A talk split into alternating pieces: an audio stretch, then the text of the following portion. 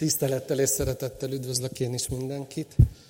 A mai ige az ennek az éneknek a gondolatát viszi tovább. Köszönjük szépen a zenei szolgálatot, jó volt veletek nagyon énekelni, hogy felemelsz az úton és erőt adsz. És ezért eljuthatunk a célig. A Máté evangéliumának a sorozatában megyünk tovább, és ott vagyunk a 18. fejezetben, és ma a 15.-17. vers előttünk, lesz előttünk, és kérlek benneteket, hogy ezt keressétek meg a, a Bibliában. A címe az ige hirdetésnek az az, hogy megnyerted atyát, fiát. És hát egy másik kicsit hosszabb gondolatot is megfogalmaztam, hogy kicsit így orientáljon bennünket, hogy hogyan védjük meg egymást a saját céltévesztéseinktől. Tehát egy picit így olvassuk ezt a szakaszt, Máté 18, 15-17. Ha védkezik atyát fia, menj el hozzá, insd meg négy szem közt, ha hallgat rád, megnyerted atyát fiát. Ha pedig nem hallgat rád, védj magad mellé még egy vagy két embert, hogy két vagy három tanúszava erősítse meg minden vallomást. Ha nem hallgat rájuk, mondd meg a gyülekezetnek. Ha pedig a gyülekezetre sem hallgat, tekintsd olyannak, mint a pogányt vagy a vámszedőt. Imádkozzunk. Úr Jézus, köszönjük neked azt, hogy te vagy az, aki kísérsz bennünket az úton, ahogy most itt énekeltük, és hogy felemelsz minket, hogyha elesünk, és erőt adsz, hogy folytassuk. Köszönjük, hogy az, amiről most ez az ige szól, amit te elmondtál egykor a tanítványaidnak, és okkal mondtad el, ez is ebben az összefüggésben van. Ahogy te akarsz bennünket megkeresni, fölemelni és tovább segíteni az úton. Kérünk, hogy nyisd ki előttünk ezt az ígét, add, hogy megértsük a lényegét. És kérlek, hogy te jöjj közel hozzánk ezen keresztül is, te tudod, hogy mire van szükségünk, és hogy milyen szempontból fontos nekünk az az üzenet, ami ebben az igében van. Imádkozunk a te lelkedért, hogy dolgozz bennünk rajta keresztül. Amen. Foglaljatok helyet, testvérek. Hadd kezdjem azzal, hogy ennek a textusnak a megértése, tehát ez egy nagyon jól és közismert textus, és bizonyos közösségekben gyakran is ismételt textus, és sokat hivatkoznak rá, de ennek a, a bibliai szakasznak a, a megértését Elsősorban nem a történelmi távolság, az az idő, ami elválaszt minket attól, amikor ez a beszélgetés lezajlott, és amikor Jézus ezt a tanítást adta a gyülekezeti életről, nem ez adja a nehézségét, hanem van egy talán mondhatnám úgy kétféle kulturális távolság, ami elválasztja a jelenlegi igeolvasókat vagy hallgatókat az akkor élt tanítványoktól, és ahogy Jézus erről beszél.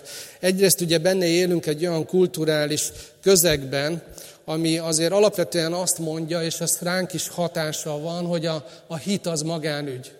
A te dolgod. Higgyél, amibe akarsz. Senkinek semmi köze hozzá. Jézus itt ennek a tanításnak a végén eljut oda, hogy egy kis közösségnek foglalkozni kell valamivel, védj magad mellé két vagy három ember, tehát négyen leülnek beszélgetni valamiről, és a legvégén ott tart, hogy gyülekezetet kell bevonni. Tehát, mintha az Úr Jézus ellene mondana ennek a kulturális tradíciónak, amiben mi élünk, hogy a hit magánügy. Mint hogyha azt mondaná, hogy igen, a te dolgod, a te hited, de tartozik másokra is. Vannak utitársaid, vannak testvéreid, akikkel együtt haladsz az úton, és nekik valami közük van ehhez. Ugyanakkor nem csak ez a társadalmi kultúra az, ami rávetül erre az ígére, és egy picit nehezen kapcsolódunk hozzá, hanem van egy keresztény szubkultúra, ami egy picit másképp olvassa ezt az igét, és olyan gyorsan elintézzük, hogy mit is jelent ez, amiről itt az Úr Jézus beszél. És ez a, a most bocsánat, szeretném így tehát néha egy igeherdőnek kell kicsit botránkoztatni is az embereket, hogy így az inger küszöbünket túltolja. Tehát, hogy hadd fogalmazzak most úgy, hogy ez a, a szubkultúra, ami viszont a kereszténységre jellemző, azon belül az evangélikál, evangéliumi hívő közegnek néhány típusára jellemző, ez a bűn megtorlásának a kultúrája.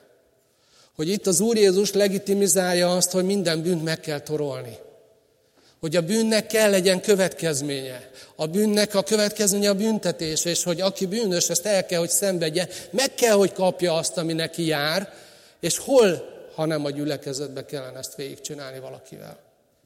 Én azt gondolom, nagyon nagy félreértés, akiknek ebbe az irányba indul el a szíve. A bűnnek a megtorlása megtörtént. Keményen. Erősen.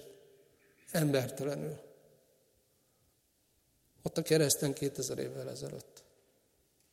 Nem tudom, hányan láttátok a Mel Gibsonnak a filmjét Jézusról.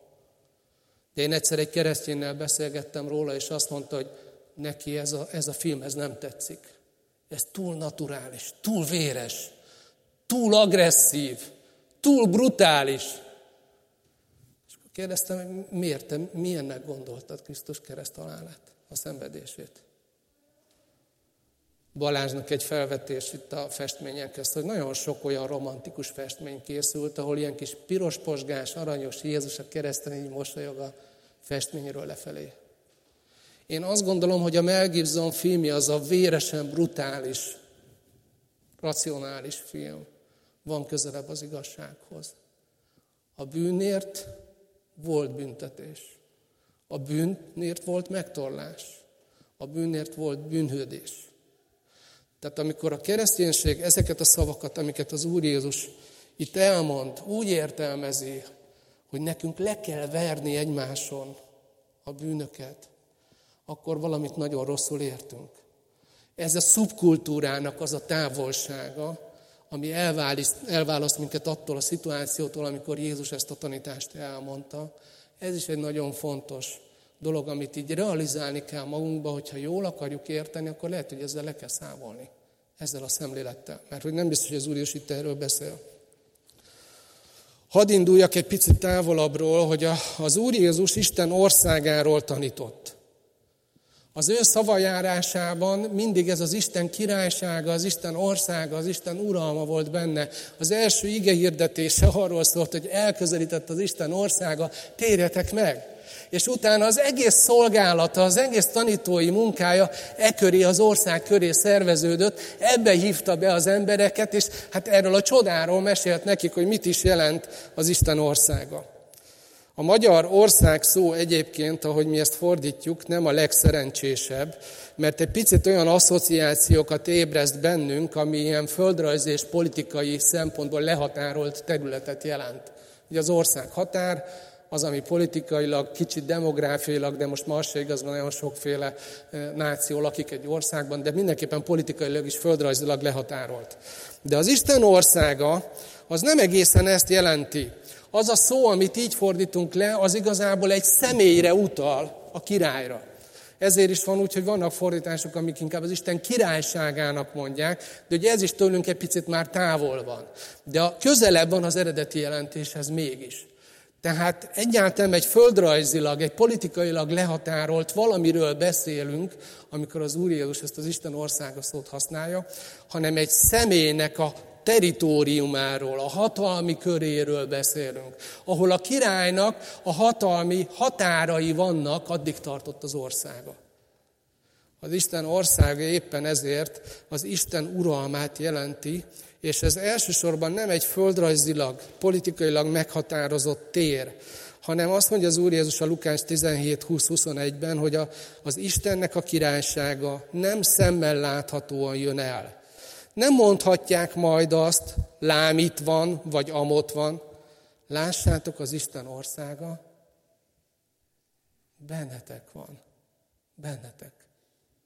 Az Isten országának a határai az emberi szívek között húzódik. Aki az Isten uralmán belül akar élni, aki ott bent akar lenni a király uralma alatt, az Isten uralma alatt, az ő fensége alatt, az ő hatalma alatt. Ott van az Isten országa, bennetek. Másik fordítás ugye ugyanúgy helytálló közöttetek. Tehát akik Isten szeretik, és Jézust követik. Tehát Jézus erről az országról mesélt példázatokat, hogy így fölkeltse a vágyat bennünk, a kíváncsiságot, hogy milyen lehet az a másik uralom. Milyen lehet ott élni? Milyen lehet az az uralkodóhoz tartozni? Egy csomó történetet mesél róla, hogy fölkeltse a kíváncsiságunkat és a vágyunkat. De mondott tanításokat róla, hogy megértsük, és demonstrálta is ennek, a, ennek az országnak a hatalmát. Demonstrálta a csodákkal, a gyógyításokkal, a gonosztól való szabadítással. Mind-mind bemutatta ennek az országnak a természetét. Tehát az Új Szövetség, ahogy bemutatja az Úr Jézusnak a, a tanítását, azt látjuk, hogy ő legalább százszor használta ezt a, az Isten országa kifejezést. Viszont az egyházról, tehát ezt a szót, hogy eklézsia, hogy egyház, ezt hányszor használta Jézus? Nem tudom, valaki már belefutott ebbe. Háromszor. Az új szövetségben Jézus szájából ezt a szót, hogy egyház, gyülekezet, tehát az eklézsia, összesen háromszor olvassuk, hogy mondta. Az egyik alkalom az ez. Itt kétszer szerepel a gyülekezet egyház kifejezés, az eklézia kifejezés. A másik az a Máté 16-18, ahol ugye Péternek volt egy hitvallása, hogy te vagy az Isten fia. Amikor Jézus megkérdezte, kinek mondanak engem az emberek, és elmondták, hogy miket hallottak, és megkérdezték, hogy, na és megkérdezte az Úr, hogy na és ti kinek mondotok engem, és Péter kimondja ezt a hitvallást, hogy te vagy a Krisztus, az élő Isten fia. És akkor Jézus mond egy mondatot erre, ugye egyrészt Péternek, hogy boldog vagy, mert ez nem a te nagy eszedből jött ki, hanem az én atyám jelentett ki valamit most a te szívedben, amit te verbalizáltál, amit kimondtál. De ez egy olyan gondolat, ami messzebbről, magasabbról jön, ami meghalad téged. Tehát boldog vagy, hogy ezt átélhetted. Ugyanakkor mond valamit erről az egyházról, amelyiknek ez lesz a jellemzője, hogy ez a hitvallás, hogy Krisztus az élő Isten fia, azt mondja az Úr és hogy erre az egyházra az lesz a jellemző, hogy a pokol kapui sem fognak diadalmaskodni rajta. Tehát ennek a mai igének a súlyát az adja, hogy Jézus összesen két alkalommal beszél a gyülekezet egyház fogalomkörben, egyébként az Isten országa fogalomkörben mozog az ő tanítása. Ez két alkalommal háromszor mondja ki ezt a szót, de ez azt jelenti, hogy két összefüggésben beszél a gyülekezetről. Jézus valamit előre lát az ő gyülekezetével kapcsolatban, és két dolgot mond el. Bemutatja az egyháznak az erejét és a dicsőségét. Ugye itt ebben a Máté 16-18-ban. Azt mondja, hogy az egyháznak a dicsősége az lesz, amin átragyog az Isten országának a szépsége, hogy a pokol kapui nem fognak rajta diadalt venni. Ez a győztes egyháznak a képe, a dicsőség, amikor megjelenik az egyházon. Ugyanakkor a másik oldalon Jézus, mikor az egyházról beszél, az egyház gyengeségét és a küzdködését mutatja meg. Itt a Máté 18-ban. Ugyanis olyan emberekből fog felépülni, akik még mindig küzdenek a bűnnel, a gyengeséggel, a jellemtelenséggel, a jellemhibákkal, a diszfunkcionalitással, amik a sebeinkből jönnek. Küzdködünk dolgokkal, és jellemző lesz ránk a céltévesztés.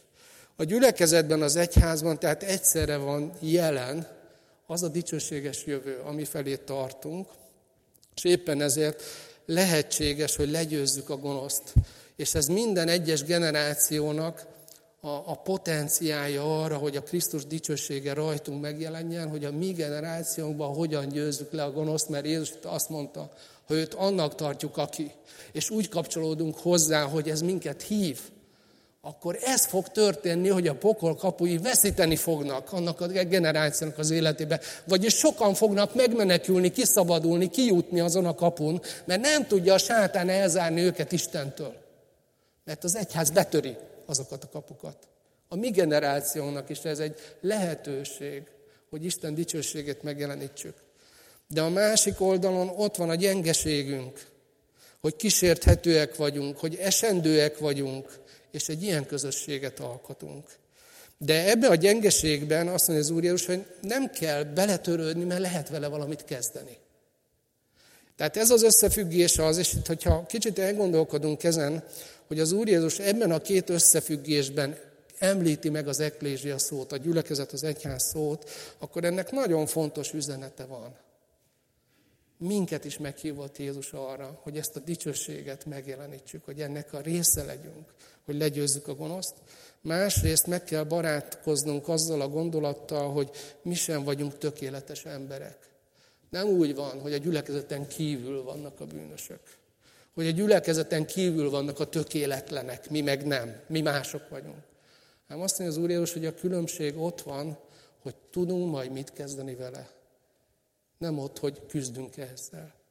Elfogadtuk a megváltást, Ez lehetővé teszi, hogy a bűn hatalma alól kijöjjünk, de a kísértéstől nem fog minket megóvni, és lesznek elesések, lesznek céltévesztések. De ezzel lehet kezdeni valamit, hogyha formálhatóak maradunk.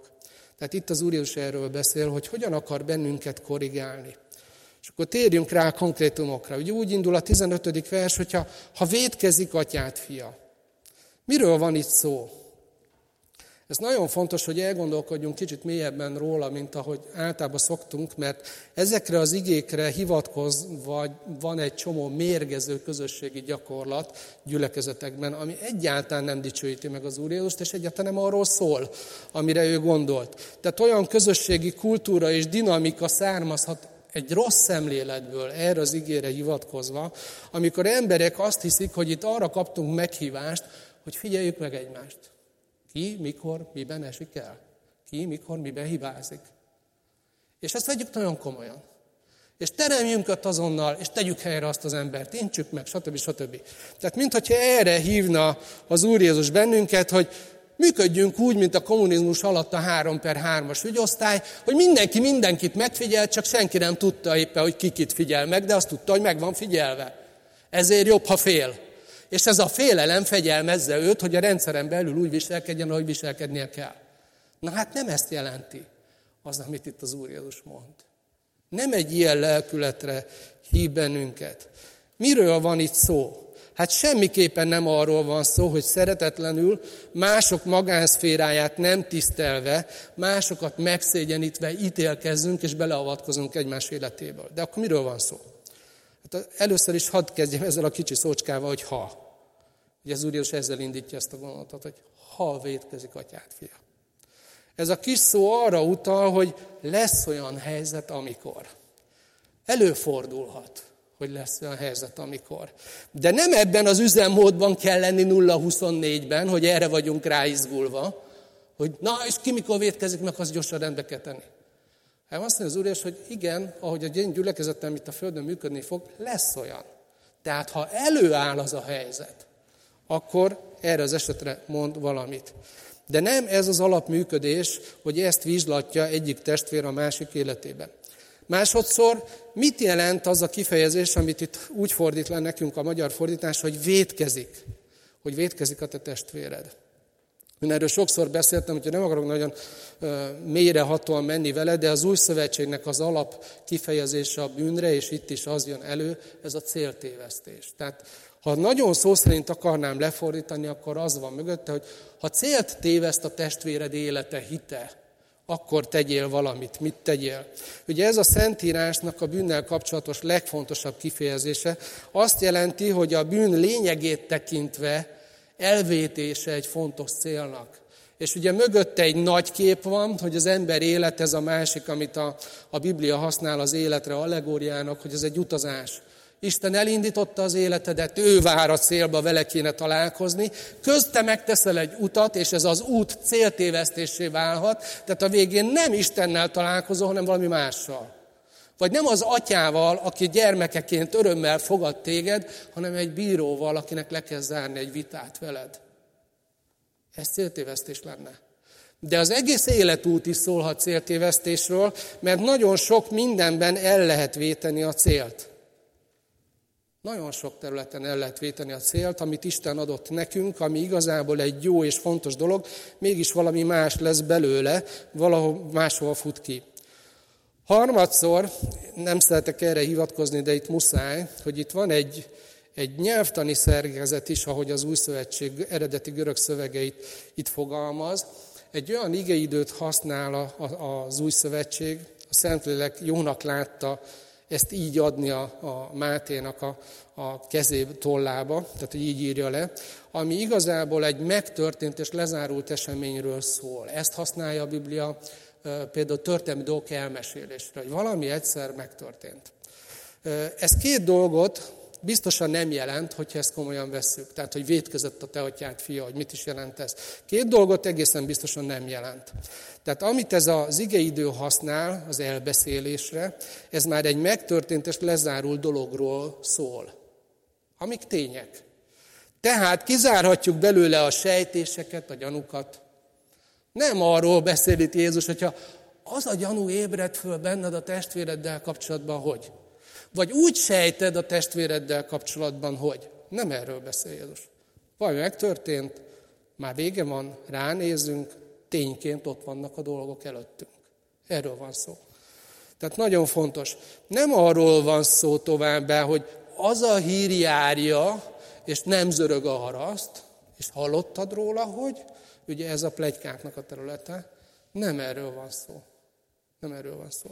Tehát nagyon fontos, hogy ezt eltegyük magunkba. A második dolog, amit biztosan nem jelent, nem olyan jellegű dolgokról beszél Jézus, amik folyamatosan kísérnek bennünket. És ezt megint érdemes rendbe tennünk. Tehát például ilyenek a személyiségünkből fakadó gyengeségeink. Valakihez odamész, és azt mondod, hogy te túl lobbanékony vagy, az Úr Jézus nevében megintelek, és hogyha ezt most te nem veszed komolyan, és nem változol meg a következő másodpercben, akkor leülünk négyen, utána a gyülekezet élő viszünk, és kizárunk.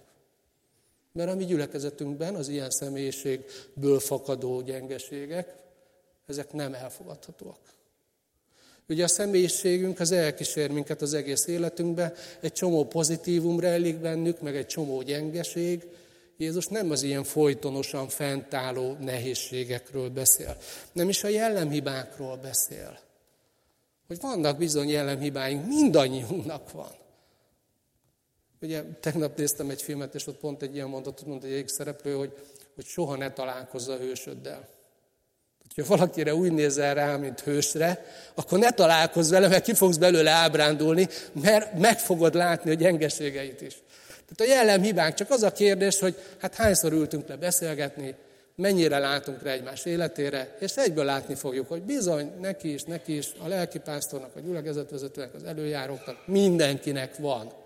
És ezek kísérnek hosszú távon bennünket. Aztán nem is arról van szó, hogy a sérüléseinkből fakadó diszfunkcióinkat, amik szintén hosszú távon kísérnek bennünket és küzdünk velük, nem ezekről beszél Jézus. Olyan dolgokról beszél, megtörtént, tényszerű, előttünk van, volt eleje, volt vége, hátunk mögött van, látjuk. Ez nagyon fontos, mert ha ezt nem veszik komolyan, és ezt sok gyülekezet nem veszik komolyan, és nem megy mélyére ennek az igének, olyan dologba is beleavatkozunk egymás életébe, amivel durván megsértjük azt, ahogy Isten rajtunk dolgozik. Ugye ezek a folyamatosan az életünket kísérő gyengeségek, ezek olyan dolgok, amikben Isten a fejlődésen keresztül hív ki bennünket. Megváltoztat bennünket. De ez időt kell, és sok-sok beszélgetés kell, sok őszinte találkozó kell, sok elfogadásból fakadó szeretetteljes beszélgetés kell, akik visszajelezhetik nekünk, stb. Tehát, hogyha egy példát akarok mondani, hogy az elég mondtam, nem arról van szó, hogy valaki lobbanékony, megintjük, tessék megváltozni holnapra, különben gyülekezeti fegyelmezés. Tehát vannak ilyen hosszan kísérő gyengeségek, és Jézus nem erre utal. Tehát, ha jól akarjuk érteni, akkor fontos ebben az esetben, a tágabb kontextus is. Miért mondta el Jézus az, amit itt olvastunk a 15.-17. versben? Miért mondta el ezt a tanítást? János prédikálta fejezet elejéről, nem tudom, föl tudjátok-e idézni, de oka volt, hogy elmondta. Úgy indul a 18. fejezet, ahol ugye ez a 15.-17. vers is van, hogy ezt olvasjuk az első versben, hogy abban az órában oda mentek a tanítványok Jézushoz, és megkérdezték tőle. Mit kérdeztek? Ki tudja felidézni? Mit? Ki a nagyobb az Isten országában? Ez azért rohadt fontos kérdés minden gyülekezetben fölbukkan egyébként, hol itt, hol ott. Ez egy nagyon fontos kérdés volt a tanítványi körnek is. Lukács evangéliuma még markánsabban, még erőteljesebben írja le ezt az esetet. Ott azt olvassuk a 9. fejezet 46. verse, hogy azután vita támad közöttük arról, hogy ki közülük a nagyobb. Az Úr Jézus emiatt kezd bele egy tanítás sorozatba, és több mindent mond el. Ez volt a kiinduló pontja ennek a 15.-17. versnek, hogy ki a nagyobb. És hát elég erőteljes dolgokat mond az Úr Jézus ezek után a tanítványoknak, több mindent elkezd mondani. Az egyik például, hogy mindjárt helyére teszi őket azzal, hogy oda penderít egy kisgyereket, odaállítja, és azt mondja, hogy na nézzétek meg, ő az etalon. Tehát, hogyha ebbe a témába az én véleményemet kéritek, akkor most azt szeretném mondani nektek, kedves tanítványaim, hogy ő az etalon, ez a kisgyerek. És nem az infantilizmusra, a gyerekességre hívja Jézus a tanítványait, hanem azt mondja, hogy az alázata miatt. Hogy a felnőttek között, ahogy ő jelen van, ahogy kicsinek tudja magát, és ez határozza meg a viselkedését, az identitását, ez a mintája az alázatnak. Tehát, hogyha azt kérdezitek, hogy melyik ötök a nagyobb, akkor szeretném fölhívni a figyelmeteket, hogy hát ezt a kisgyereket jól nézzétek meg, és gondolkodjatok el rajta. És ugye az, amit mond, az egyébként mintája annak, amit itt tőlünk kér később, mert a harmadik, negyedik vers úgy folytatja az Úr Jézus, hogy bizony mondom nektek, ha meg nem tértek, és olyanok nem lesztek, mint a kisgyermekek, nem mehettek be a mennyek országába. Aki tehát megalázza magát, mint ez a kisgyermek, az nagyobb a mennyek országába. Vagyis mi történt? Rekonstruáljuk ezt egy kicsit. Hát hallják a tanítványok Jézus tanításait, és úton, útfélen hallják ezt, hogy hát az Isten országa. És összeáll a kép bennük, hogy hát ha ez az ország ide eljön, akkor a mi mesterünk lesz az uralkodója. Na de ha ő lesz az uralkodója, hát mi meg a tanítványai vagyunk. Hát az tuti, hogy okkal választott ki minket, tehát mi fontos emberek vagyunk. Hoppá, de többen vagyunk. Na akkor ki a fontosabb? Ki a nagyobb? Ugye ez az a logika, ami mentén végig mennek, és ide jutnak ez a vitához. És miért alakul ki ebből vita? Hát, hogyha elfogadtak volna egyet közülük, például Pétert, aki a legnagyobb szájú volt, legelőször szólalt meg, mindent először csinált, akkor nem lett volna ebből vita, mert azt mondták volna, hogy hát a Péter, basszus, a Péter. Pedig én is szívesen lettem volna. De nem álltak ebbe bele, vitatták. Hát miért te? Hát én is vagyok olyan frankos rác, mint te, én is lehetnék a legnagyobb. Szóval ez volt mögötte, és ebben a konkrét helyzetben Jézus rámutat arra, hogy srácok, félreértitek a vezetésnek a célját. A vezetés az nem a nagyjáválásnak az útja vagy a módja, hanem a szolgálatnak a terepe, aminek viszont elengedhetetlen előfeltétele az alázat.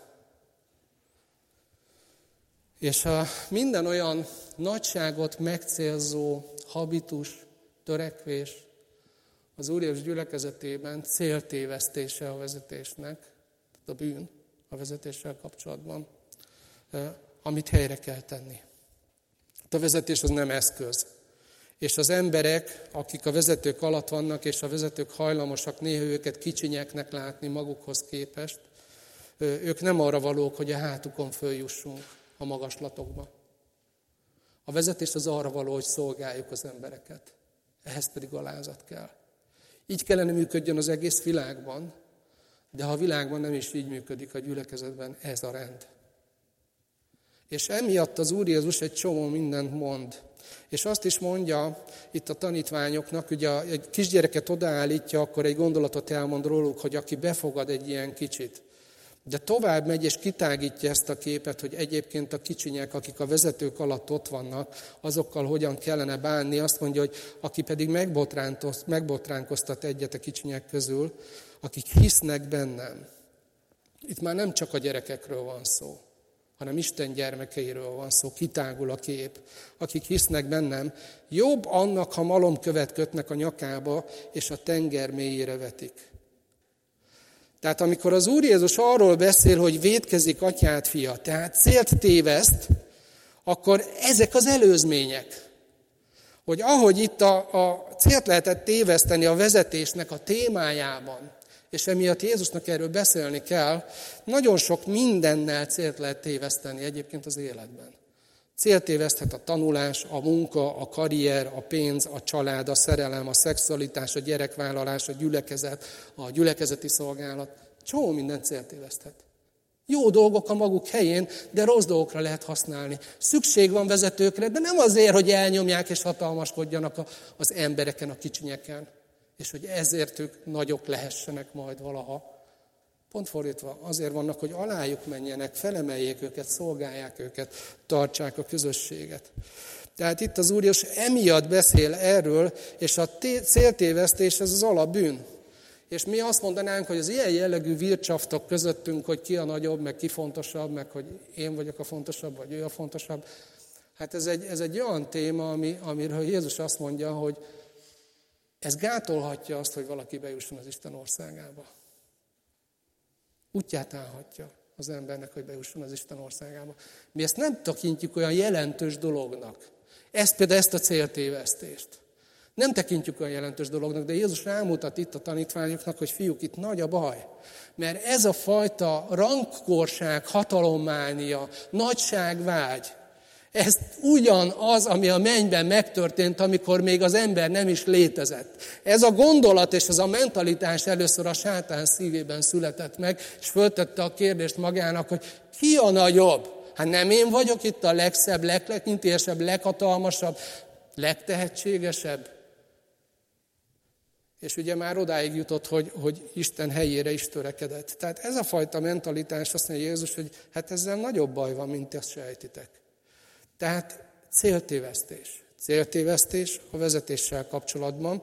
És amikor Jézus azt mondja, hogy a te atyád fia védkezett, akkor ez az, amit látnunk kell, hogy lépett egy olyat, fordult egy olyan irányba, amit tök más felé viszi el az életét, vagy az életének azt a területét, mint amit Isten neki adott és neki szánt.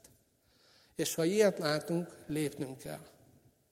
Egyébként pedig, ha gyengeséggel találkozunk, a személyiségünkből fakadó nehézségekkel találkozunk, jellemhibákkal találkozunk, sérülésekből fakadó diszfunkciókkal találkozunk, erre mást mond a Biblia. Mit mond erre?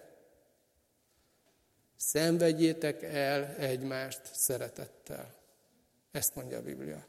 Én ennek az igének annyira örülök, ezt sem tudom nektek mondani, mennyire, hogy néha a szeretet ennyi. Sok keresztény van, akivel én, én csak ezt tudom gyakorolni. Ugye nem válogatjuk meg a testvéreinket, ugyanúgy a családban, és a baráti körünket azt megválaszthatjuk. De a gyülekezet az a testvérek közössége. Amikor Isten gyermekei lettünk, akkor az összes többi gyermekének a testvérei is lettünk, és nem válogattuk össze magunknak ezt a csapatot. Erről Isten döntött. Képzeljétek el, milyen lehetett, amikor az Úr is azt mondta Máténak, hogy gyere, kövess engem. Az meg fölállt és neki át követni. Hát mit mondtak a többiek, hogy Jézus ne szórakozz már, hát ő zsarolta ki belőlünk az adó éveken keresztül. Ez a szemét láda velünk együtt, egy tanítványi körben, most komolyan gondolod? Nem ők döntöttek erről, Jézus döntötte el, ki lesz a tanítvány. Hát mi ugyanígy vagyunk. És van egy csomó dolog, ami nehéz, ami fáj, ami sokszor azt jelenti, hogy elszenvedjük egymást szeretettel. Amiről Jézus itt beszél, az nem ezek a dolgok. Tehát ez nagyon fontos. Na most, ha vét az atyát fia, tehát céltéveszt valamiben, hogy folytatja, menj el hozzá, insd meg négy szem közt. Ugye még mindig a 15. versnél vagyunk. Mi minden van benne ebben a gondolatban? Néhányat csak ha emeljek ki. Először is benne van egy attitűd. Jézus először, mintha egy helyes hozzáállást akarna kialakítani a tanítványaiban egymás felé, hogy hogyan állnak. Mintha Jézus azt mondaná, hogy, hogy vissza akar tartani bennünket az egyik véglettől. Attól, ugye az elején mondtam az igényletesnek az elején, hogy nagyon nem jó egy olyan gyülekezeti kultúra, egy olyan légkör, ahol azt érezzük, hogy mindenki a másikat vizslatja, és keresi a hibáit. És beleavatkozunk az egymás személyes terébe, magánéletébe, és belebeszélünk abba is, ami nem kéne. Ez az egyik véglet. A másik véglet viszont az, hogy közömbösek vagyunk, hogy nem érdekel minket, nem törődünk vele, azt mondjuk, hát magánügy, a hit magánügy, ő csinálta magának, hát az ő baja, ez van, nem érdekel engem, megvannak nekem a saját problémáim, amikkel küzdenem kell. Tehát Jézus ettől a másik véglettől is vissza akar tartani bennünket, ne menj el közömbösen, Amellett, ha azt hogy a testvéred egy olyat lépett, egy olyan fordulatot hajtott végre, amiből veszteségei lesznek, amiből további sebei lesznek, amiből az lesz, hogy tönkre megy valami az életében, meg azoké is, akik, akik hozzá tartoznak. Közöd van hozzá. Ugye ez kihív bennünket attól a káini mentalitástól, amit mindjárt megjelenik a bűn, az első bűneset után, az egyik első reakció, ahogy látjuk, hogy az ember szívéből hogy töresz föl, hogy mit mond Istennek, hogy őrizője vagyok én az ön testvéremnek. Hát mit érdekel engem? Mi van Ábellel? Ez az, amit az Úr Jézus vissza akar tartani. A másik dolog, amit szeretnék kiemelni, hogy benne van ebben a mondatban, a kezdeményező cselekvő szeretet. Menj el hozzá, tegyél érte, Mozdítson már meg téged az, hogy mi van a másikkal. És itt is nagyon fontos az a tágabb kontextus, ami megjelenik itt ebben a, ebben a fejezetben. Ugye miután Jézus helyre tette a tanítványokat a rankorságukkal kapcsolatban, elmond egy példázatot. Az eltévedt bárányról, tehát az a bárány céltévesztett, eltévedt az életében, és a pásztorról, aki ebben nem törődik bele, aki nem mondta azt, hogy hát mit érdekel engem, a 99 megvan, ennyi veszteség belefér. Ugye nem ezt olvassuk, hanem azt olvassuk, hogy fogta ez a pásztor, elment utána. És az Úr Jézus úgy vezeti be ezt a gondolatot a 11. versben, hogy mert az emberfia azért jött, hogy megmentse, ami elveszett. Ezek után mondja a példázatot, és végül is ezzel azt akarja mondani itt a 15.-17. versre nézve, hogy hát ő az, aki megkeresi és kiigazítja azt az embert, aki elvéti a célt aki, aki elesik, elbukik. Ő, ő ezért jött. Ő az, aki keresi, és helyreállítja, és megmenti, de ebbe be akar vonni bennünket. Ehhez köze van az ő testének, a gyülekezetnek, az őt követő tanítványoknak. Ugye elmondja ezt a példázatot, hogy mit gondoltok, ha egy embernek száz juha van, és eltéved közülük egy. Nem hagyja -e ott a 99-et a hegyekben, és nem megy el, hogy megkeresse az eltévettet. Ha azután megtalálja, bizony mondom nektek, hogy jobban örül neki, mint annak a 99-nek, amelyik nem tévedt el. Tehát mit tesz ez az egész pásztor? Ez, ez a pásztor ebben a helyzetben elmegy keresni. Ez van a mögött, amikor azt mondja az Úr Jézus, hogy ha védkezik, atyát fia, menj el. Ahogy ez a pásztor elment megkeresni azt az egyet. Tehát amikor az Úr Jézus arról beszél, hogy insd meg, menj el és insd meg, akkor ugyanarról beszél, hogy hát a, én megyek azért az egyért, és most téged használjak arra, hogy elmenjek hozzá, és az intésnek ezt a megkeresést, ezt a megmentést kell szolgálnia. A másik a szó, amit szeretnék kiemelni, itt a kezdeményező hozzáálláson után, hogy azt mondja ezt az egy, egy kis szót, hogy hozzá hogy menj el hozzá. Hú, de fontos dolog. Hozzá. Nem a barátodhoz, nem az ő ellenségéhez, nem a vezetőkhöz, hozzá. Hozzá. Ezzel Jézus útját állja az intrikának, a plegykának.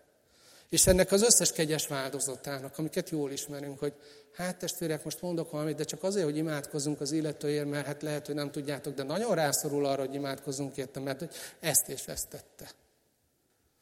Hú, de gáz ez. Ez nagyon-nagyon, nagyon durva dolog. Miért durva dolog? Imádságba csomagolni az intrikát, imádságba csomagolni a plegykát. Azért, mert az imádság az egyik legszentebb dolog, az egyik legszentebb ajándék, amit kaptunk, hogy kommunikáljunk, kapcsolatban legyünk az élő Istennel. És amikor ezt arra használjuk, hogy valakit bemártsunk, vádoljunk, akkor gyakorlatilag az imádságot egy ördögi dologra használjuk, mert ő az Isten szentjeinek a vádolója. Mi nem lettünk fölkérve se ügyészi szerepre, hogy vádbeszédet tartsunk valaki fölött, se bírói szerepre, hogy eldöntsük, hogy mit érdemel. Nagyon erőteljesen tiltja a Biblia ezt, hogy ne üljünk bele Isten bírói székébe. Ne csúszunk bele az ördögi szerepbe, hogy mi vádoljunk másokat. Nagyon-nagyon fontos látni ezt a nagy kontextust ebbe. Azt mondja az ige, menj el hozzá. Hozzá. És hogyha az a dolog, ez annyira nem fontos, hogy, hogy leküzdjem esetleg a lustaságomat, hogy áj, nem akarom erre az időt pazarolni. Vagy le, leküzdjem a félelmemet, hogy na jó, én elmegyek, szóba hozom, de mit fog erre reagálni, mi lesz ebből, húha, inkább nem megyek. Tehát, hogyha nem annyira fontos, hogy elmenj, akkor főleg nem annyira fontos, hogy másoknak mond. Hozzá. A következő dolog, ami benne van ebben a mondatban, ez az áldozatvállalás. Gondoljátok csak végig a példázat felől, amit az Úr Jézus előtte mondott, hogy vége a napnak. A pásztor betereli a bárányokat a karámba. Már alig várja, hogy lezuhanyozzon, és egy jót egyen, és egy kicsit pihenjen. Erre, hogy engedi be őket a karámba, 98, 99, oppá, hol a századik? Csak ennek a pásztornak dönteni kell, hogy a jól megérdemelt pihenést választja, a nap végén, a melós nap végén, és ez járna neki, és jól is esne neki, és szüksége is van rá, vagy azt mondja, hogy na jó, becsukom a 99-et, és most akkor ráhúzok egy plusz műszakot. Egy plusz áldozatot vállalok, hogy megkeressem. És elmegy megkeresni azt a bárányt. Ez volt az előzménye ennek a tanításnak itt. Amikor az Úr Jézus azt mondja, hogy hát ahogy én elmegyek az egyért, arra kérlek benneteket, ha vétkezik az atyát, hogy te is menj el hozzá. Menj el hozzá.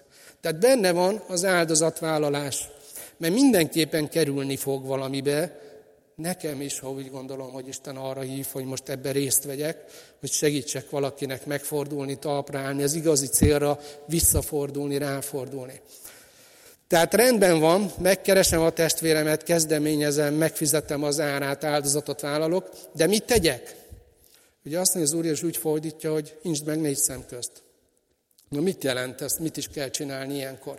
Az a kifejezés, amit itt így fordítunk, hogy insd meg, ezt sokféleképpen vissza lehet adni, például úgy is, hogy napfényre hozni, megnyőzni, belátásra segíteni. Tehát közel nem arról van szó, hogy mint a kiskutyát, amikor tanítjuk a szobatisztaságra. Ugye emlékeztek, hogy azt, hogy van, vannak olyan módszertanok, hogy, hogy hogyan kell azt csinálni, hogy oda kakít, oda pisít, oda viszük, belenyomjuk az órát. Látod, mit csináltál? Nem, hogy még egyszer előforduljon. Nem erről van szó, azt mondja az Úr, hogy hát le kellene ülnöd vele. Szóba kéne állnod vele. Kommunikációra van szükség, beszélgetésre van szükség, és annak a célja az, hogy belátásra segít. És nem arról beszél az Úr Jézus, hogy szembesítsd, szégyenítsd meg, mert megérdemli, a bűnért jár a büntetés, a bűnt meg kell torolni, stb. stb. Nem erről beszél. Tehát mi a célja annak a beszélgetésnek, amikor valakivel keresem a kapcsolatot a céltévesztése miatt? Ugye úgy fogalmaz az Úr Jézus, hogy ha hallgat rád, megnyered atyát, fiát. Ez a célja. Mi? Melyik szó írja le a célt? Tőletek akarom hallani. Megnyered. Nem megszégyenítetted, nem a helyére raktad, nem megaláztad, nem megbüntetted, és folytathatnám azokat, amik leírják azt, ahogy néha mi ezt csináljuk, hanem azt mondja, hogy megnyered. És ez a, ez a szó, hogy megnyered, ez olyasmit jelent, hogy hát visszaszerezni valamit, megóvni valamit, megspórolni valamit. Az jutott eszembe, hogy, hogy egy olyan dolgot ír le ez az Úr Jézus, mint például, hogy az utcán látod, hogy egy nőnek lerántja egy rabló a válláról a táskát, és elszalad vele. És akkor te úgy döntesz, hogy ezt nem hagyod, és utána szaladsz, utoléred, legyűröd, elveszed tőle, és visszaadod annak, akié. Itt erről van szó. Hogy valami nem az ördögé, ennek az embernek, az én testvéremnek, barátomnak az életébe az, amit most éppen célba vett és tönkre akar tenni, ez nem az ördögé. Ezt vissza kell venni, ezt meg kell nyerni, ezt meg kell spórolni Istennek és neki, hogy az övé legyen, mert ő kapta Istentől. Ez az a fajta szemlélet, amivel le kell ülni, beszélgetni. Megnyerd az atyám fiát. És ugye, amit itt Jézus megmond, hogy négy szem közt. Mit jelent ez? Ugye mit követel ez meg tőlünk? Hát ez hív arra, hogy hát itt mindenképpen tapintatra van szükség, tiszteletre van szükség, óvatosságra van szükség. Ez megint nagyon ellentéte annak, ami a mi kultúránkban most zajlik, ami körülvesz bennünket. Ugye a karaktergyilkosságról mindannyian hallottunk. Mi, mire jó az, hogyha látjuk, hogy valaki védkezett? Hát arra jó, hogy pelengére állítsuk, hogy lejárassuk, hogy kicsináljuk, ez a kultúra, amiben élünk. De Jézus mintha azt mondja, hogy nektek pont az ellenkezőjét kell csinálni. Nem napvilágra kell hozni, nem minél szélesebb körbe le kell járatni, hanem minél szűkebb körben kell ezzel foglalkozni négy szem közt. Menj el hozzá négy szem közt. Pont az ellenkezője, mint amiben ez a kultúra minket is belevinne esetleg. Ellen kell állnunk ennek, hat ránk az a közeg, amiben élünk. Jézus azt mondja, hogy kövessük őt olyan radikálisan, hogy menjünk ezekkel a dolgokkal szembe. Csináljuk másképp. Tehát amit itt Jézus beszél, az pont az, hogy védjük a jó hírét, védjük a megbecsülését. Ha lehet, olyan szűk körben rendeződjön valami, hogy ne is tudja a többi testvér, hogy volt egy ilyen beszélgetésünk, és annak örüljünk, hogy nincs rá szükség, hogy másokat is beavassunk. Sajnos a gyülekezetek ezen a területen nagyon nagy deficitben vannak. Általános a általános az intrika. Általános az, hogy ima témaként adunk tovább olyan jellegű dolgokról információt, amit inkább kezelnünk kellene személyesen. Menj el hozzá. Ha valaki védkezik a környezetedbe, nem vele beszéled meg, akkor egészen biztos, hogy te magad is céltévesztesz abban a pillanatban. Ha egy testvérem elesett, és az első utam nem hozzávisz, mindegy, hogy mit teszek, az céltévesztés. Ugyanúgy bűn, és ugyanúgy helyreállításra szorulok. És ezen a ponton a Galata 6.1-et ide kell hoznom, hogy itt azt írja Pál, hogy testvéreim, ha valakit tetten is érnek valamilyen bűnben, ugyanez a gondolat, hogy nem arról van szó, hogy valami nem tetszik benne, tetten érnek valakit valamilyen bűnben.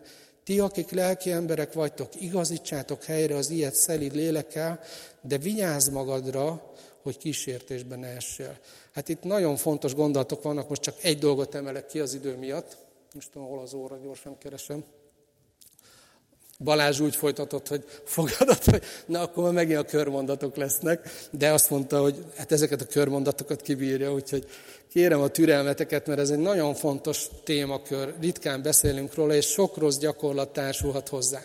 Tehát egy dolgot emelnék ki, de kérlek benneteket, olvassátok el ezt a Galata 6 egyet, és töprengetek rajta, mert nagyon sok fontos részlet van benne. És ez az egy gondolat, hogy igazítsátok helyre az ilyet szelid lélekkel.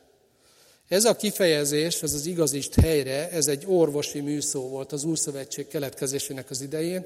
Egy olyasmi, mint amikor valakinek kificamodik a válla, és azt egy orvos visszateszi a helyére. Tehát tegyük föl azt, hogy, hogy kificamodik a vállad. Nem tudom, kinek volt már ilyen.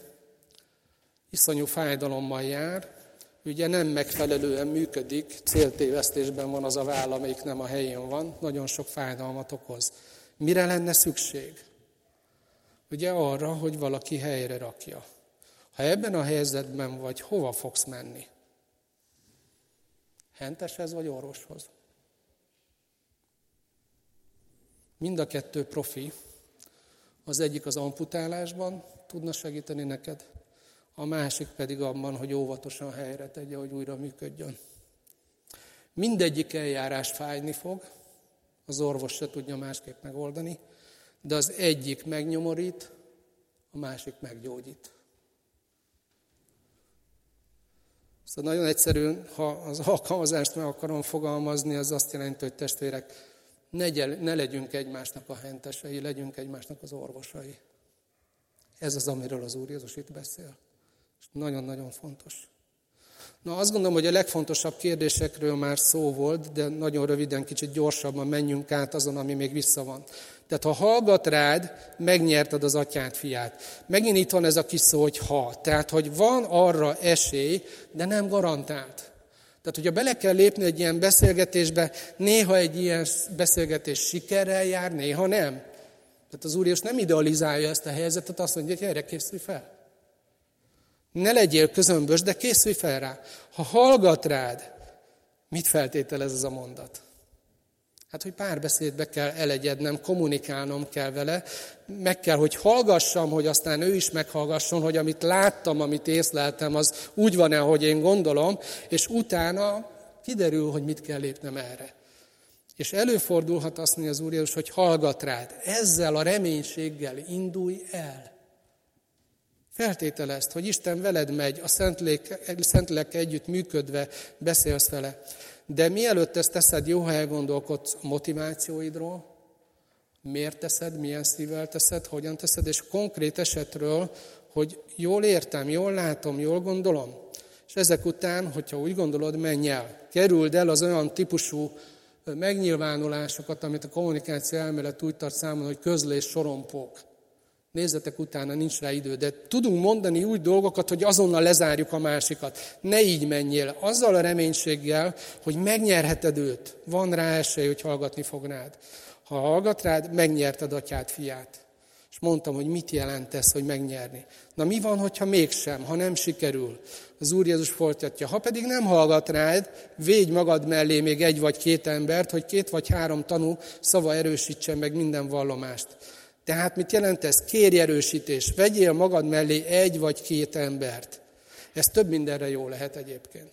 Egyrészt jó lehet arra, hogy ahogy leülünk most ma után, akkor négyesben vagy hármasban beszélgetni, hát kiderülhet, hogy ők ezt kicsit másképp látják, mint én, tehát lehet, hogy én néztem be. Lehet, hogy én nem értettem meg azt a helyzetet. Ez is letisztulhat. De az is lehet, hogy nem, jól értettem, és ők is abban akarnak segíteni, hogy az az ember helyreálljon, és segítenek a meggyőzésben, súlyt adnak a jelenlétükkel. Egyébként az Ószövetségben ez a két vagy három tanú, ez az Isten jelenlétében való vallomást jelenti, ezért mondja, hogy két vagy három tanú e, e, erősítsen meg minden vallomást. Az Úr Jézus azt mondja, hogy ha ezt sem használ, még mindig ne adjuk fel. Tehát az Úr Jézus egy olyan mentalitásra hív bennünket, hogy, hogy ez annyira fontos, hogy egy testvért megvédjünk, hogy ne engedjük, hogy az ördög ellopjon valamit, hogy próbáld meg egyedül, nem, nem sikerült, semmi baj, ne add fel, legyen reménység, menj tovább, hívj két embert, nem sikerült, nem baj, menj tovább, ott van még a gyülekezet. Ugye, ha nem hallgat rájuk, mondd meg a gyülekezetnek. Ha pedig a gyülekezetre sem hallgat, tekintsd olyannak, mint a pogányt vagy a vámszedőt. Tehát a következő fórum az a gyülekezet, vagyis a testvérek közössége. Nem a bíróké, nem az ügyészeké, nem a rendőröké, nem a henteseké, a testvéreké.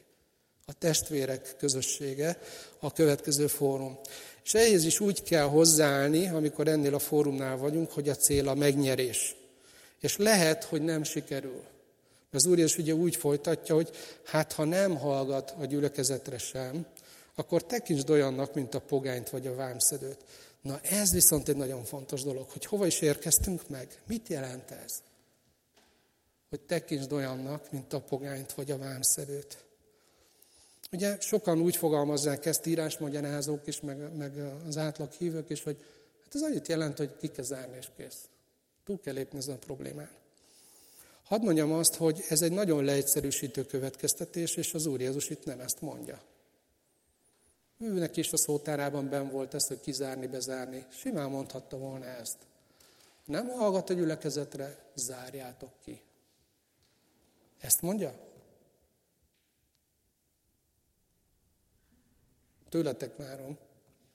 Ezt mondja? Nem ezt mondja. Tekintsd olyannak, mint a pogányt és a vámszedőt. Lehet, hogy szükség van arra, hogy esetleg valakit egy gyülekezet kizárjon, erről az új szövetség máshol beszél egyébként. Tehát én ezt nem akarom félresöpörni. De azt akarom mondani, hogy itt Jézus nem arról tanít. Nem erre teszi a hangsúlyt. Valami másra teszi a hangsúlyt ezzel a mondatával, és mi néha túl gyorsan lezárjuk az értelmezését, és egy olyan gyakorlatot követünk, ami nem felel meg annak, amire itt Jézus gondol. Mert nem erre gondol. Ha erre gondolt volna, ezt mondta volna, de nem ezt mondta. Azt mondta, tekintsd olyannak, mint egy pogányt és egy vámszedőt. Jézus soha nem kért olyat a tanítványaitól, hogy valamit másképp csináljanak, mint ő. Olyanokat mondott nekik, hogy tanuljátok meg tőlem, kövessetek engem. Példát adtam nektek, hogy ahogy én, úgy ti is. Ugye ezeket a gondolatokat hagyjuk tőle. Tehát ha azt akarjuk megérteni, hogy mit gondolt ő ez alatt, akkor meg kell néznünk, hogy na oké, okay, Jézus hogy viszonyult a pogányokhoz és a bűnösökhöz. Máté 9.11.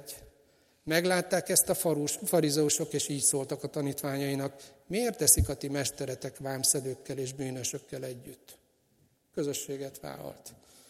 Máté 9.13. Ugye ebben a beszélgetésben mondja Jézus a konklúzióként, hogy menjetek, mondja az írás tudóknak és a farizeusoknak. Ez egy kicsit az a szó, megint elfedi a súlyát, meg a provokatív jellegét az eredeti gondolatnak. Mint azt mondta volna Jézus, hogy húzzatok el innen. Ez a menjetek, az azt jelenti, hogy húzzatok el innen.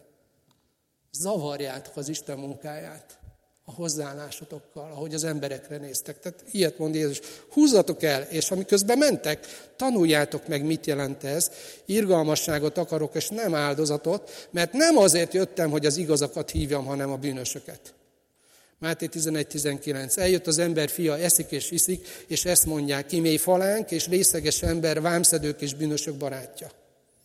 Tehát amikor az Úr a száját elhagyja egy ilyen mondat a gyülekezetének tanácsként vagy parancsként, hogy tekintsd olyannak, mint a pogányt és a bűnös vámszedőt, a kívülállót, akkor Jézus ezzel nem azt mondja, nem arra hívja őket, hogy rúgt ki. Na most van a helye a büntetésnek, most van a helye a megszégyenítésnek, most van a, a helye a kiközösítésnek, a megbélyegzésnek, stb. Nem ezt mondja. Azt mondja az Úr Jézus, hogy hát próbáljátok meg elsajátítani az én hozzáállásomat a bűnösök és a pogányok felé, és ez azt jelenti, hogy tekintsd a misszió céljának. Tekintsd a küldetés értelmének. Tekintsd egy olyan embernek, aki az evangéliumra szorul rá. Tekintsd egy olyan embernek, akiért én jöttem. Ez az, amire az Úr Jézus gondol, mert ő így viselkedett. Nem azért jöttem, hogy az igazakat hívjam, hanem a bűnösöket.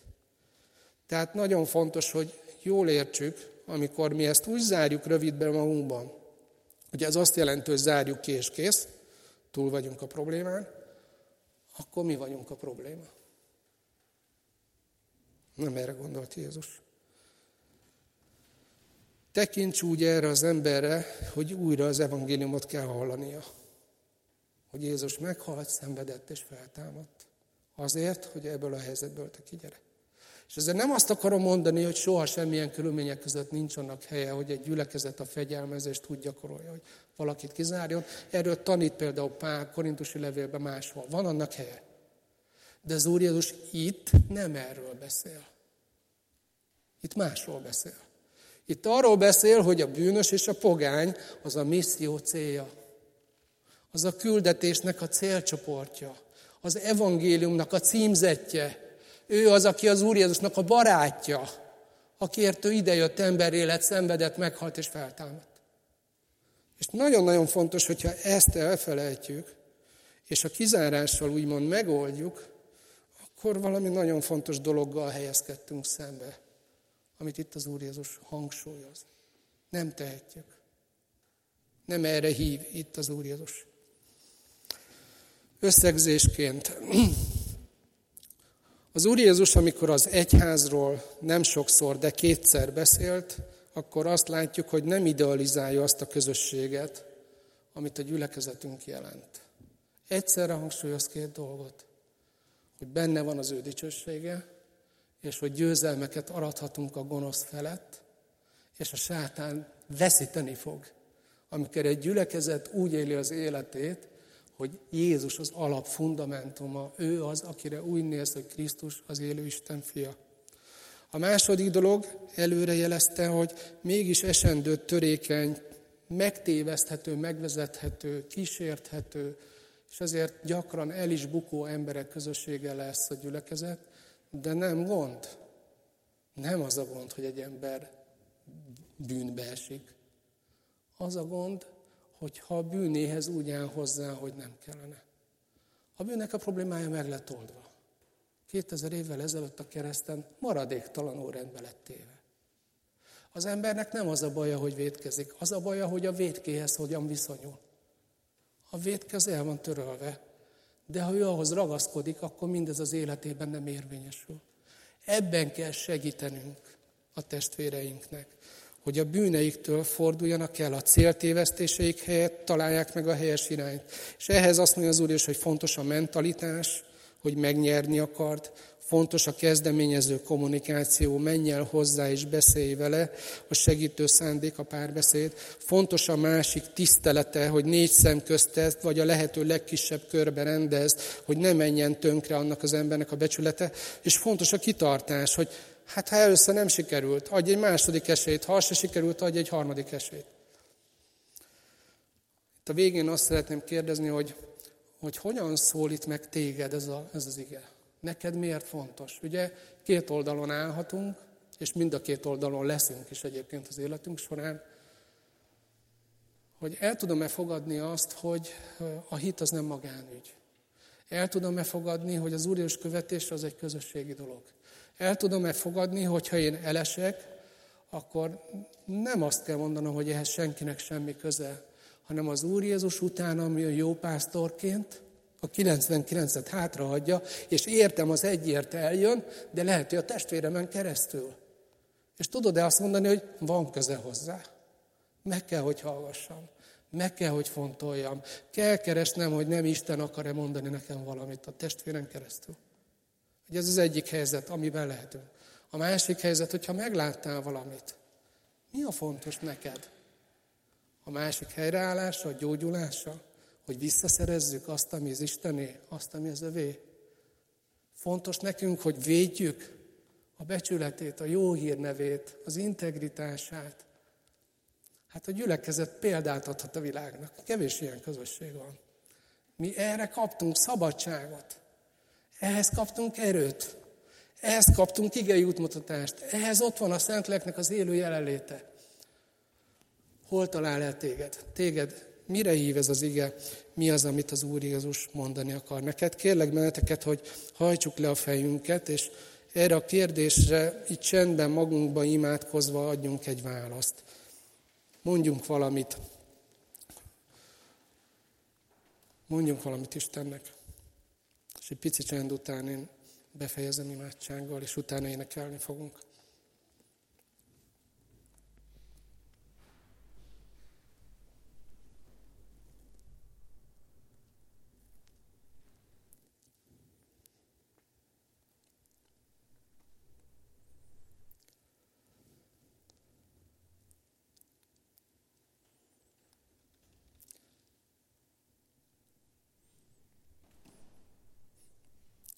Úr Jézus, köszönjük, hogy nem, nem kérdés számunkra, hogy Te hogy gondolsz ránk, amikor padlóra kerülünk, amikor benézünk egy kanyart és rossz felé fordulunk, amikor olyan döntést hozunk, amit nem kellene. Köszönjük, hogy tudhatjuk, hogy Te a, a bűnösök barátja vagy, az elveszett bárányoknak a, a pásztora, és hogy az egy az nem kevés neked, hogy áldozatot hozz érte, nem utána mész. És köszönjük, hogy te így állsz hozzánk. És azt is köszönjük, hogy a, a mi közösségünk lehet olyan közösség, ahol ez, ez valóra válik most is. Ahol át lehet élni ezt most is. Segíts nekünk, Úr Jézus, a, a te lelkületeddel, a te szíveddel haladni közösen az úton, egymást támogatva szeretettel. Add, hogy legyünk nyitottak arra, amikor egy testvéren keresztül akarsz korrigálni minket, és add, hogy amikor azt észleljük, hogy valakinek erre van szüksége, akkor azzal a szívvel, lelkülettel, hozzáállással tegyük, ahogy ezt te akarod, ahogy ez neked kedves, és ahogy te beszéltél róla. Köszönjük, hogy ez lehet egy olyan közösség, a te gyülekezeted, ahol újra és újra helyre lehet állni, ahol föl lehet állni, ahol nem lelövik a a sebesülteket, hanem kimentik. Köszönjük, Úr Jézus, hogy, hogy, hogy Te ezért sokat tettél, és nagy árat fizettél, ad, hogy ezt tudjuk gyakorolni. Most tisztára a, a fejünket, a szívünket, a hozzáállásunkat egymáshoz és hozzád. És add, hogy a mi gyülekezetünk, a mi generációnkban az egyháznak a szépségét és, és a, a dicsőségét is be tudja mutatni ezen keresztül is, hogy nem az ördögé az utolsó szó, hanem a tiéd. Amen.